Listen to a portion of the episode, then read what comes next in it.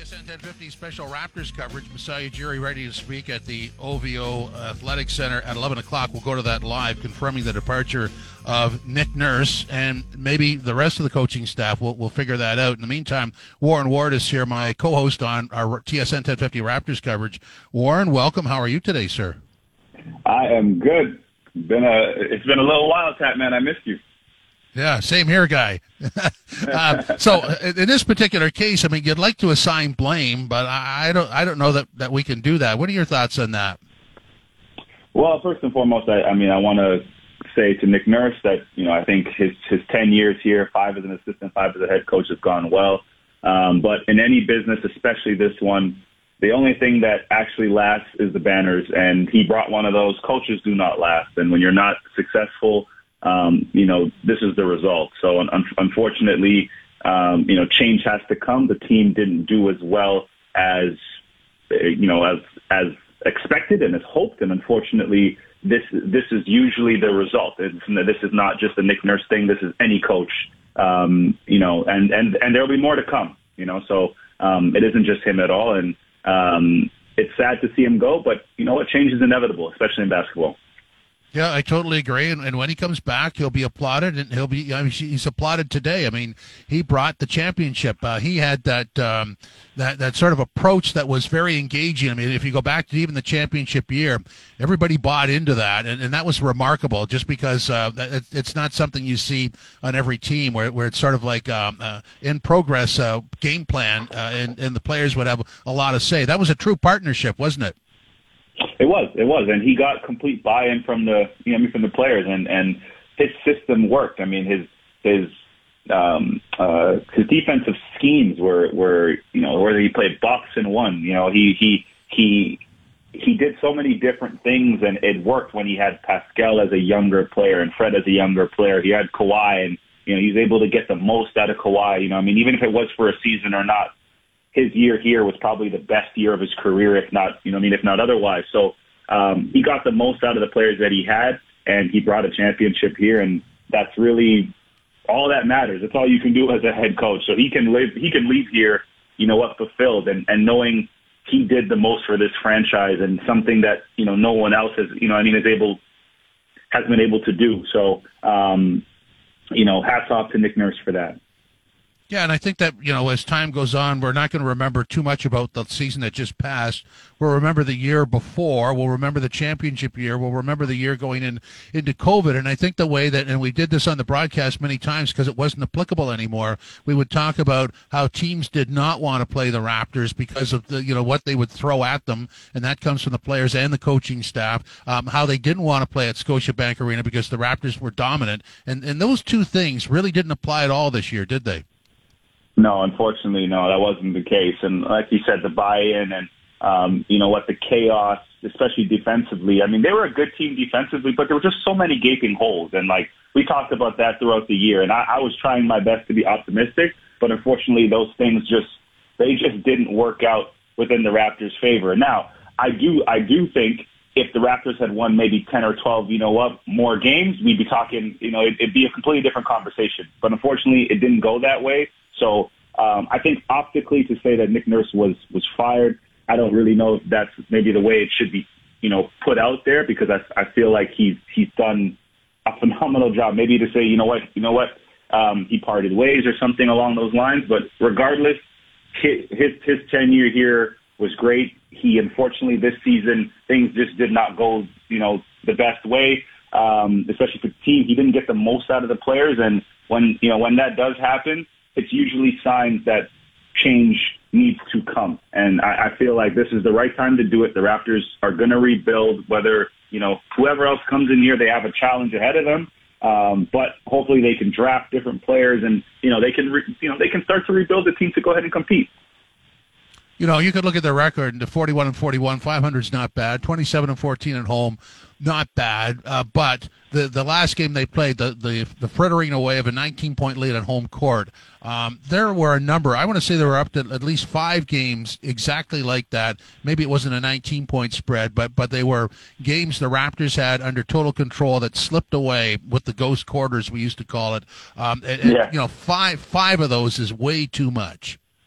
Oh no, for sure. Uh, I mean, we can we we've talked about that. We've we've we've seen that you know that movie over and over again, and it's not just the quarters where they gave up leads. It's where they're playing from behind. We've seen them come back and win, and and over the you know over the course of the season, that that expel of energy over and over, you know what, night after night is not is not going to lead to the Raptors winning a championship or even playing in the playoffs. The, the players were burnt out. They didn't they only had six or seven guys that they actually played, and you know they had injury issues this year. So all those things combined is leading to this. It's not. It isn't just one thing, and and you know we got to see that you know at time and time again. So it's, it's probably easy for people to say, you know what, this is this is this is deserving, but there's so many other factors and things that kind of go into this, and and you know at this decision. Unfortunately, that the team wasn't able to respond. They didn't have enough players on most nights. They they played some games with five or six guys. They had a lot of G League guys that played. That's not something that you really want to see down the stretch. Um, I know the young guys, you know, what need to develop, but unfortunately, they didn't do that fast enough this year, and they weren't consistent. And that just goes from top to bottom. It has nothing to do with age or anything like that. It just top to bottom, no one was consistent, and unfortunately, that consistency or inconsistency led to the Raptors giving up leads. And we could talk about the, the two games before that in the regular season against Boston. Those yes. two games kind of showed me exactly where the Toronto Raptors are. The Boston started two different lineups and dismantled the Toronto Raptors, who started their starters. So, yeah. you know, you got a third string point guard essentially in, you know, in, you know, um, what's his name? Payton Pritchard, excuse me, who demolished, demolished the Raptors in two, in, in one game. And Tatum only played in one and Brown only played in one. So those two games right there just kind of showed me and, and kind of encompassed the Raptors season. And that, that can be boiled down to one word, which is just inconsistency.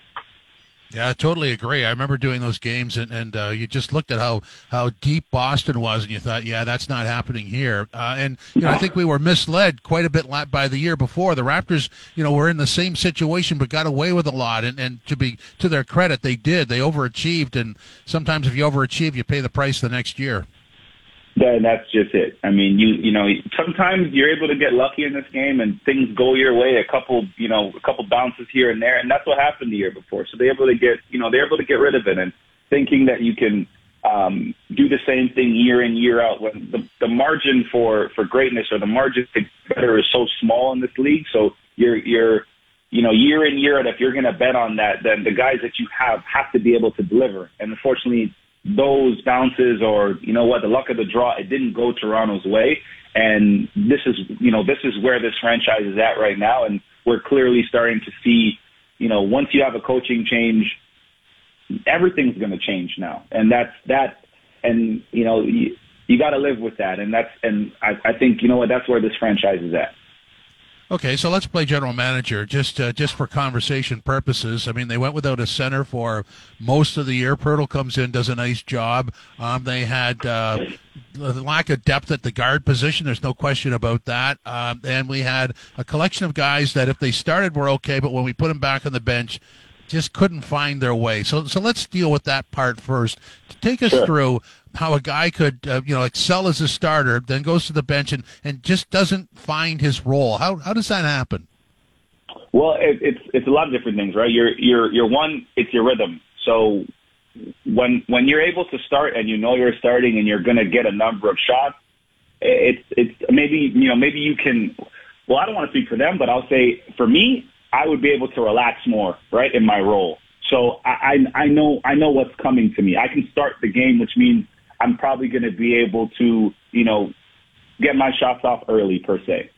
If I'm coming off the bench, that means I have to play into the rhythm now. So I have to watch what's going on, and now I have to react to that. And who knows? If I'm coming off the bench, I may have a short leash, and we saw that with a few guys on the Raptors. We saw that Nick Nurse, if they made a mistake, if they missed the rotation, um, whatever the case was, they would get yanked. And unfortunately, no one can really play like that. So if I'm coming off the bench, I got to deal with that. I'm coming into the game late. Plus, I know, you know what, my leash or, or my my margin for error is smaller than let's just say like a Fred VanVleet or somebody else. So if I miss two shots in a row, I may not see the floor for the rest of the quarter.